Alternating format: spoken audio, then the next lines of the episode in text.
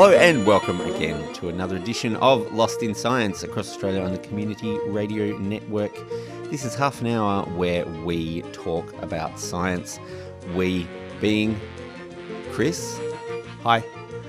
Uh, what are you What are you talking about, Chris? Well, I, uh, I this week I am interviewing Professor Cordelia Fine, uh, who is a psychologist from Melbourne University, and she has written a number of books. The most recent book is uh, Testosterone Rex. The um, sorry, her most recent book is called Testosterone Rex: Unmaking the Myths of Our Gendered Minds, and this book recently won the Royal Society's Insight Investment prize for science books. So it's basically the science book of the year. So I'm going to be talking to her about her book, her winning the prize, and yeah, what this all means for her understanding of sexism in society.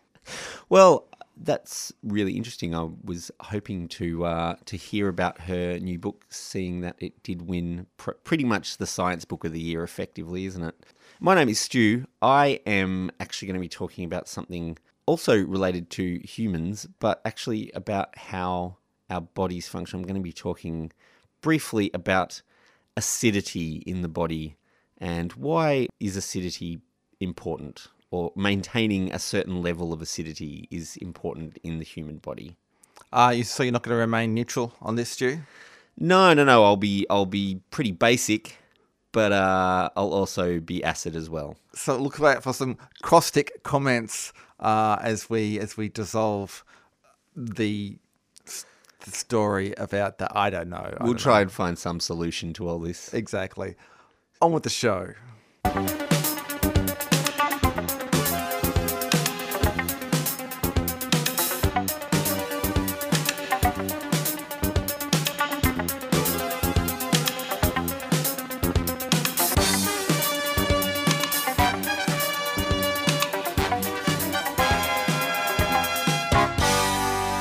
You're listening to Lost in Science. My name is Chris. Now, every year, Britain's Royal Society awards their Insight Investment Science Book Prize for the best popular science book of the year. Uh, in 2017, the winning author was psychologist Professor Cordelia Fine from the University of Melbourne with her book Testosterone Rex Unmaking the Myths of Our Gendered Minds. Today, I'm very lucky to be talking to uh, Professor Fine about her work. So, uh, Professor Fine, welcome to Lost in Science. Thank you very much. Now, first of all, I should say congratulations on winning the award. Um, what do you think that that sort of recognition says about the impact that your book is having? Um, well, look, obviously, I was absolutely thrilled to have uh, won this year's prize, and I mean, I, I suppose beyond the uh, sort of personal delight, um, I'm really pleased because obviously the Royal Society is a very prestigious scientific institution, and winning the prize is a sort of recognition of the importance of this kind of critical work looking at the science of uh, of sex and gender.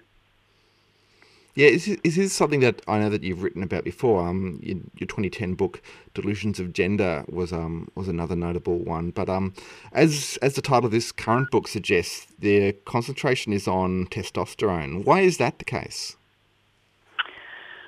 Well, in a, in a sense, it's a sort of testosterone Rex is in some ways a, a, sequel, I suppose, to Delusions of Gender. So, Delusions of Gender was looking at ideas around uh, supposedly hardwired sex differences in the brain and the role of prenatal testosterone um, in creating uh, different dispositions towards understanding the world in the case of men versus sort of understanding people and, and empathizing in the case of in the case of females.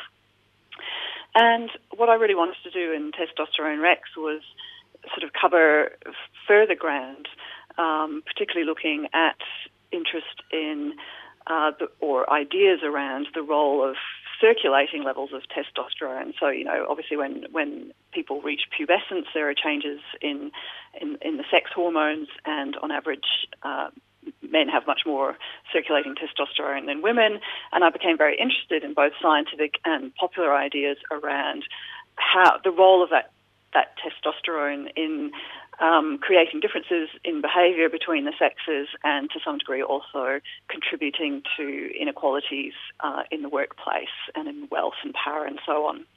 But the other thing that I wanted to do in Testosterone Rex that went beyond what I'd done in Delusions of Gender was also look at some of the evolutionary ideas. Um, so when we think about differences between the sexes, we have very, um, you know, very very persuasive and powerful narratives around why we should just expect there to be quite striking behavioural differences between the sexes because of um, uh, um, ancestral pe- pressures, you know, back in our evolutionary past because of the different roles that males versus females play in reproduction. So, one of the things that I, I did in Testosterone Rex was look at how understanding of those kinds of processes is changing in evolutionary biology. Okay, yeah, this is something that I understand there is still I guess, some different opinions on out there in the certainly in the popular world, but also in the scientific world. Can you give us some examples of the the kind of things where you think that people have, I guess, used an argument that have they pushed too far, or that the kind of things that you de- debunk effectively in your book? Well, I, I think there are two really really nice examples. So, one is just this idea that um, you know when you when you say to people cheap sperm, uh, they can usually fill in this sort of chain of assumptions that goes from the explanation of cheap sperm to why there are many more men CEOs than women CEOs, for example. And it has all to do with look, men make much less of an investment in reproduction, therefore, potentially they can impregnate many, many women and have this sort of huge hit the reproductive jackpot. And in order to do so, they need to seek status in order to be sort of successful, uh, attractive, attractive mates to, to all the females. And this is often presented as just um, you know, humans just falling in line with uh, a near universal pattern across the animal kingdom.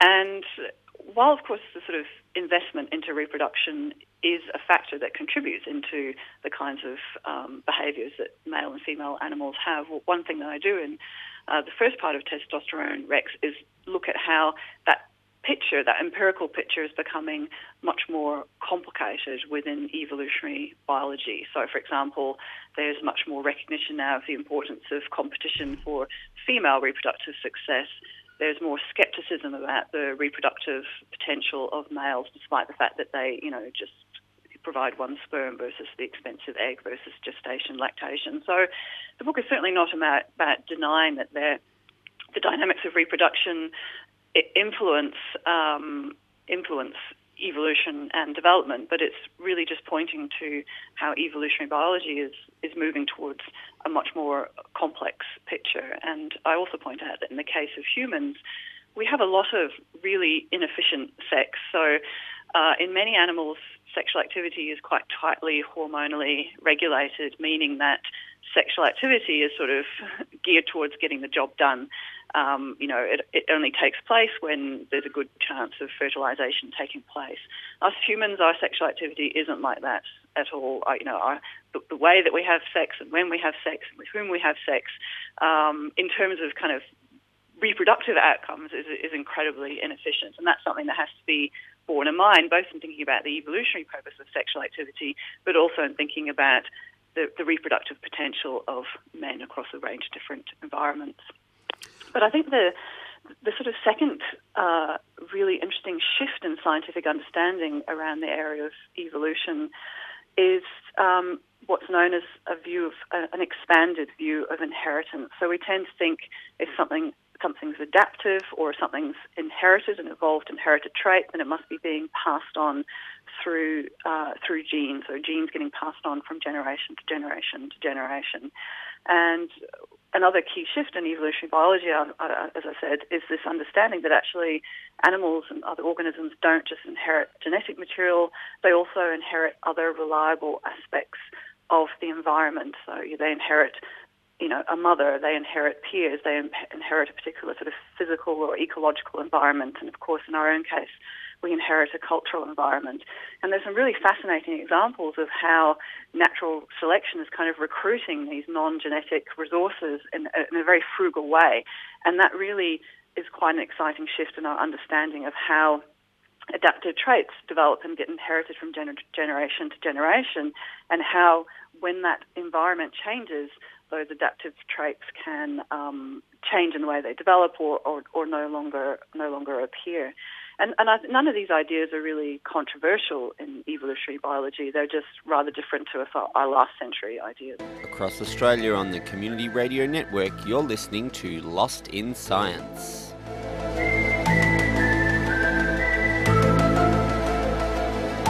Hmm, one of the traits that, that I know you talk about quite a bit is the um, this idea of risk taking uh, as being some sort of um, people talk about as the difference between men and women, like a propensity to take risks.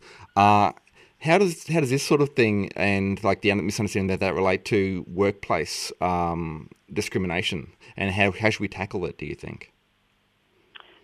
Right. So that's an interesting question. I mean, there there are sort of there are two issues here. So one is that sometimes supposed sex differences in risk taking are kind of called upon to explain why it is that that that you know men are more likely to reach the top of organisations and to earn more money and so on. So the idea being that women aren't willing to take those the necessary risks to, to get to the top. Um, and look, while there are there certainly are differences between men and women in, in the risks that um, in the risks that they take and their patterns of risk taking. But one of the things I look at quite closely in the book is what lies behind differences between people. You know, regardless of you know, not just to do with what sex you happen to be, but or gender you happen to be, but just generally what explains differences between people's willingness to take particular kinds of risks is their perception of the likely risks and the likely benefits. And of course, in a gendered world, those kinds of risks and likely benefits can, can be quite different and they can offer an important insight into why some people may be more willing to take uh, risks or why men on average may be more willing to take particular kinds of risks than women are. So, for example, there's a lot of research showing that in negotiation, uh, negotiation, workplace negotiations can actually be um, the calculations of the risks and benefits can be less favourable for women because people there are gender norms against women asking for uh, things for themselves. People tend to dislike women who who are too sort of demanding, so to speak, in, in workplace negotiations. An opposite example that seems to be emerging from the research is asking for flexible work practices. So that's actually quite stigmatized for men. So that's a riskier proposition for men in the workplace than it is than it is for women. Though of course we don't think about men being risk averse because they're unwilling to ask for um, uh, unwilling to ask for you know flexible work, even though many, many men would actually like to be able to spend more time uh, with their families or work more flexibly. So, but I think the second issue is. Mm, oh, sorry. Yeah. I was just going to say, in some ways, it's like the, I guess, the, um, the kinds of risks that we value or that we, we notice when we, when we talk about risk taking. There, there are different risks that um, apply to different people, and yeah, we kind of have a, a gendered view of that initially. Yeah, that's absolutely right. So we, I think there's a sort of we, we, risk taking is linked very closely with masculinity in our mind. So, for example, you know, um, I worked at Melbourne Business School for some some time, and so one comes across uh, you know business jargon, and people refer to big, hairy, audacious goals. That's quite a gendered phrase.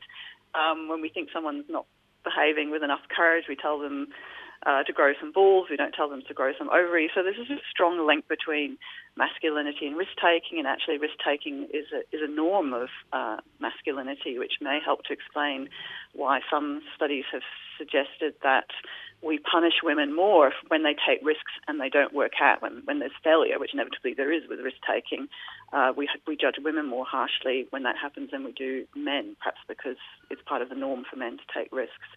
Um, but yes, one of the things that I've actually recently looked at with um, uh, colleagues, uh, this was a study led by Thekla Morgenroth at the University of Exeter, was that that kind of link between our minds can even influence the kinds of questionnaires that, that psychologists develop. So, you know, psychologists have to choose what kind of questions go on their risk-taking questionnaires, and if we're kind of have that think risk, think male bias, and the kinds of risks that come up will, will maybe the kinds of things that men tend to do more than women tend to do.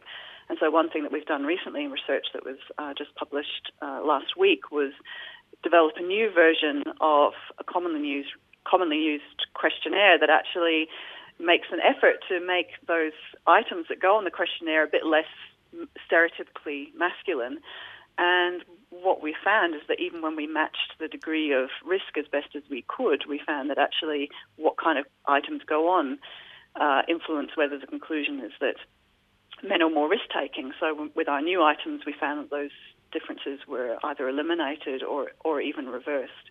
And that's a really interesting point if you're trying to, for example, look at the biological origins of sex differences and risk taking. Um, you know, if, if by using a different questionnaire you come to a different conclusion about whether or not men are more risk taking, you obviously have to be a bit cautious about um, thinking of men as being sort of biologically inherently less risk taking for uh, reasons of um, you know greater testosterone. It's about moving away from the simple view of seeing risk taking as a very kind of um, unidimensional personality trait. You know, everyone can be located somewhere on this risk taking scale. Actually, people's risk taking propensity is is very idiosyncratic and it's quite specific to the kinds of risks that you're thinking about.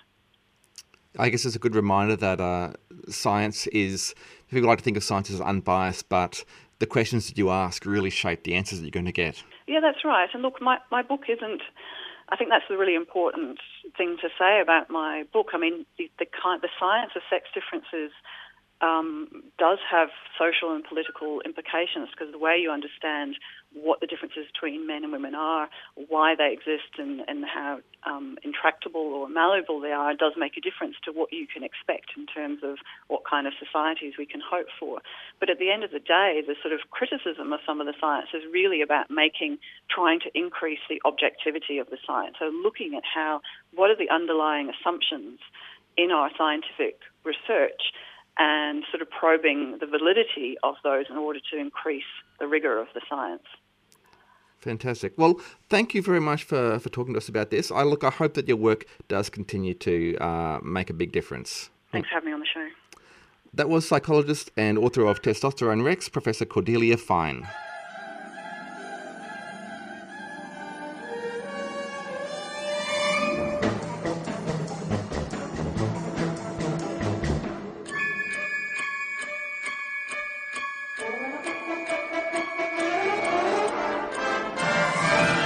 So, do you have a morning routine, Chris? Do you have something that you do every day when you get out of bed? Most days I do get out of bed. Um, well, that, that's that's a good start.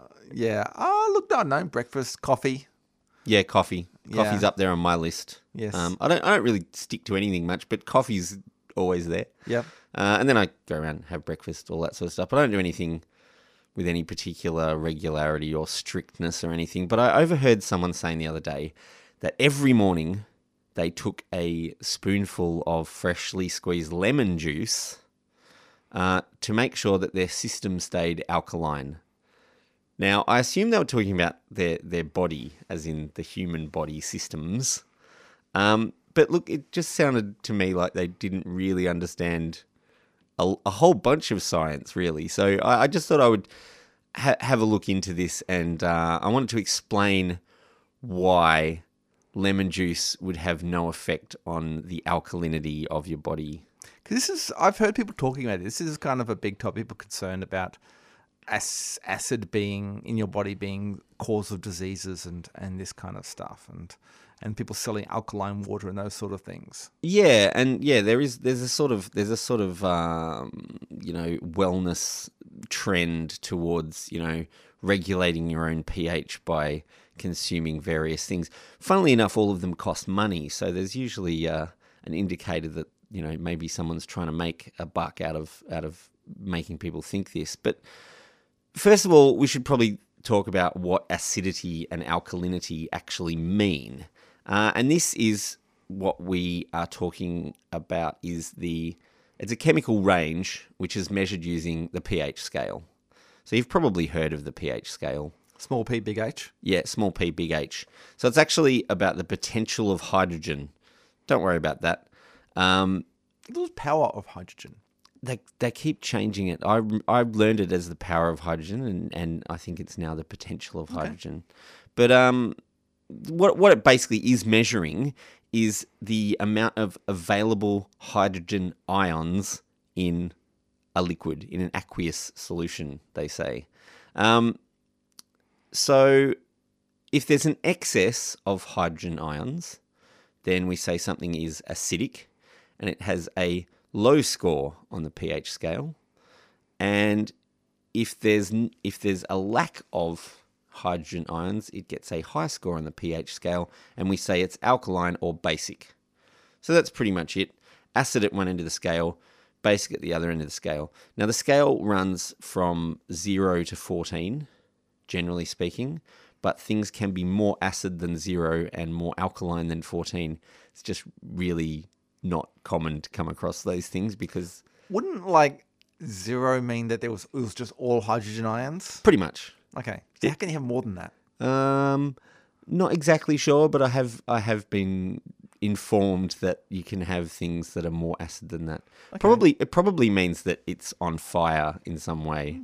Um, yeah, maybe it means you have to have them crammed into a smaller space or something. Possibly, I'm not really sure how that works.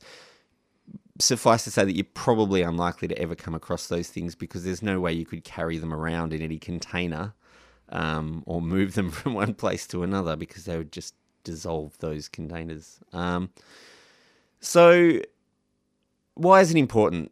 Well, in biochemistry, it's very important um, because it greatly affects the function of proteins. Um, so, proteins all have very specific shapes, and all life is dependent on proteins uh, and the shapes they make. The shapes of the proteins are basically formed by hydrogen bonds. So a protein is like a big long string of bits and pieces, and then hydrogen bonds make it fold up by grabbing on to various points along the string and holding it in a certain shape so it does a certain job. That's what that's what that's how proteins work. Um, so if you add a whole bunch of extra hydrogen ions, then they can disrupt those protein bonds and they change the shape of the proteins. So in uh, if you have pure water, pure water is neutral on the pH scale. It doesn't have an excess of hydrogen ions. It doesn't have a lack. It's got exactly they're exactly balanced. it's the um, baby bear of the um Yeah, of the it's, it's it's just right. Yeah. It's right in the middle. Um, and so it's not acidic or basic. And but in reality, most things are either slightly acid or slightly neutral because pure water is actually pretty difficult to come across. Most of the water on Earth is not pure. It's got salt in it, which changes the pH as well. Uh, so because the proteins are held together by hydrogen bonds, if you disrupt those hydrogen bonds, you change the shape of the protein. So most of the processes within all living cells are controlled by proteins, mostly enzymes, which you've probably heard of. They seem to cram them into everything, washing powder and things like that, all over the place. Enzymes are good for you. Well, they actually are. They really are good for you. Without the right enzymes, you would basically die uh, relatively quickly. So, if the pH changes in a cell, then the enzymes stop working in that cell, and basically the cell stops working quite quickly. And then the cell will eventually die off too. So, back to our lemon juice tonic that someone's taking every morning. So, lemon juice is an acid. It's basically a, a large proportion of citric acid in water with some sugar and some other bits and pieces, some oils and other things that give it the lemony flavour.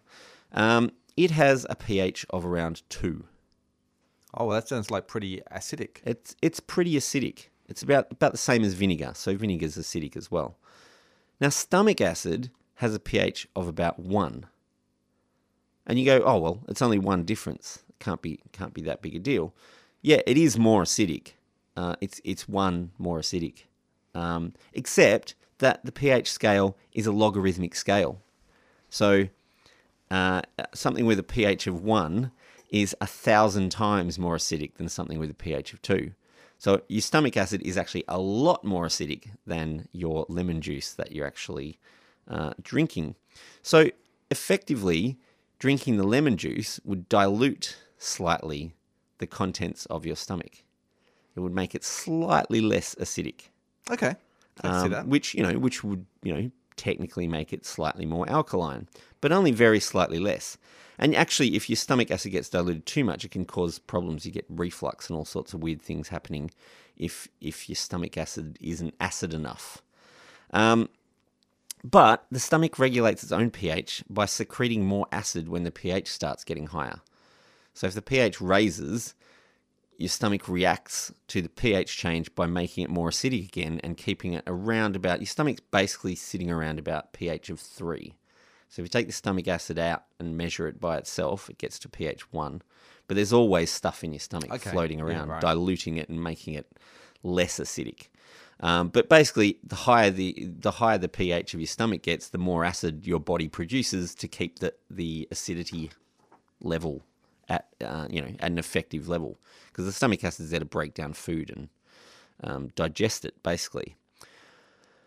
So you might think, okay, so that's the stomach, but there's other liquids in the body, and you're probably thinking, what's what's probably the most, uh, or one of the most important liquids in the body is blood. So blood is a liquid; it's an aqueous solution. It has a pH also. Now the pH of blood sits pretty precisely between 7.36 and 7.42 on the pH scale. See, see, I'd imagine that with what you said about the importance of um, proteins and they can be disrupted by certain pH, that you need to have it at a very precise limit, otherwise things are going to break down. That's right. And because the stomach, inside the stomach, it's not that important. It can actually vary quite a lot because it's outside the body. There's no there's no cells in contact with the contents of your stomach directly. But your blood is constantly in contact with living cells, so its pH has to be regulated very very tightly. Um, and it is regulated between 7.36 and 7.42. So it's slightly alkaline all the time. It's slightly above the neutral point. Um, so that's the optimal level, and that's all because of the reasons to do with all the enzymes and everything else that will stop functioning uh, if the blood goes outside of that range. So in some cases, blood can become more acidic. Um, so there's uh, an example I can give is diabetic ketoacidosis, which is a response caused by too much sugar in the bloodstream, and the body produces excess acid in the blood as a response to this excess sugar.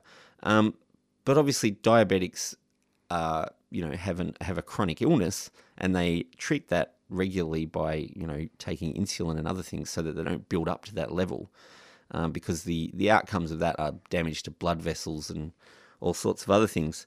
Um, and it can become too alkaline as well. So actually, if if people have uncontrolled vomiting, they can lose all of their stomach acid, which actually lowers uh, raises the pH of the blood, so it makes the blood slightly more alkaline really? by losing all your stomach acids. Um, and you can actually get uh, alkaline blood from hyperventilating. So if you breathe too much too quickly, your blood becomes slightly alkaline. Um, but Something to try at home. No, don't try that at home. no, don't try that at home.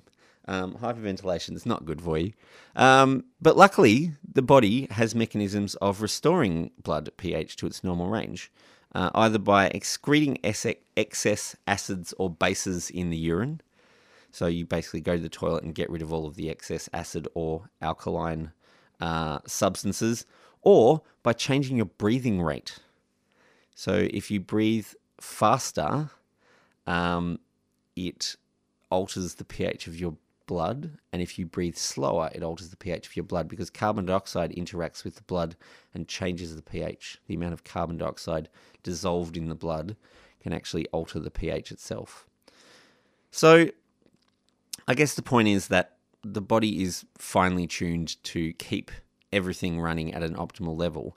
And even if drinking lemon juice could change your body's pH, which it can't really, um, it wouldn't change it for very long, even if it did. And of course, that's a good thing because if your body's pH changed too much, uh, you'd be very likely, hopefully, seeing a doctor really quickly because you would get very sick.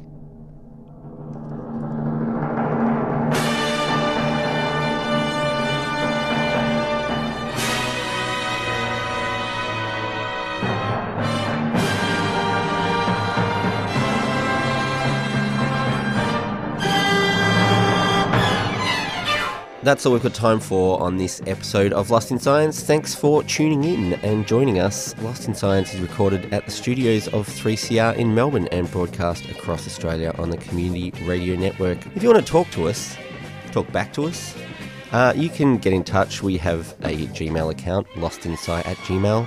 Uh, you can also find us on Twitter and on the Facebook. Uh, and if that's not enough, Lost in Science for you. You can always tune in again next week where the team will once again get lost in science.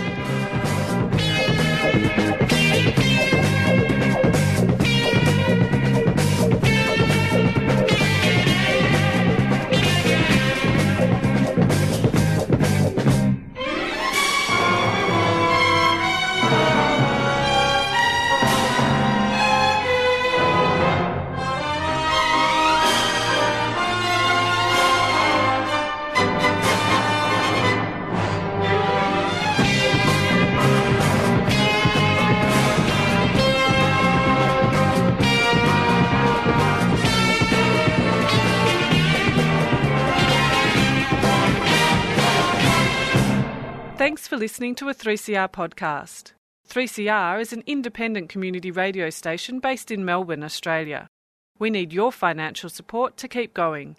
Go to www.3cr.org.au for more information and to donate online.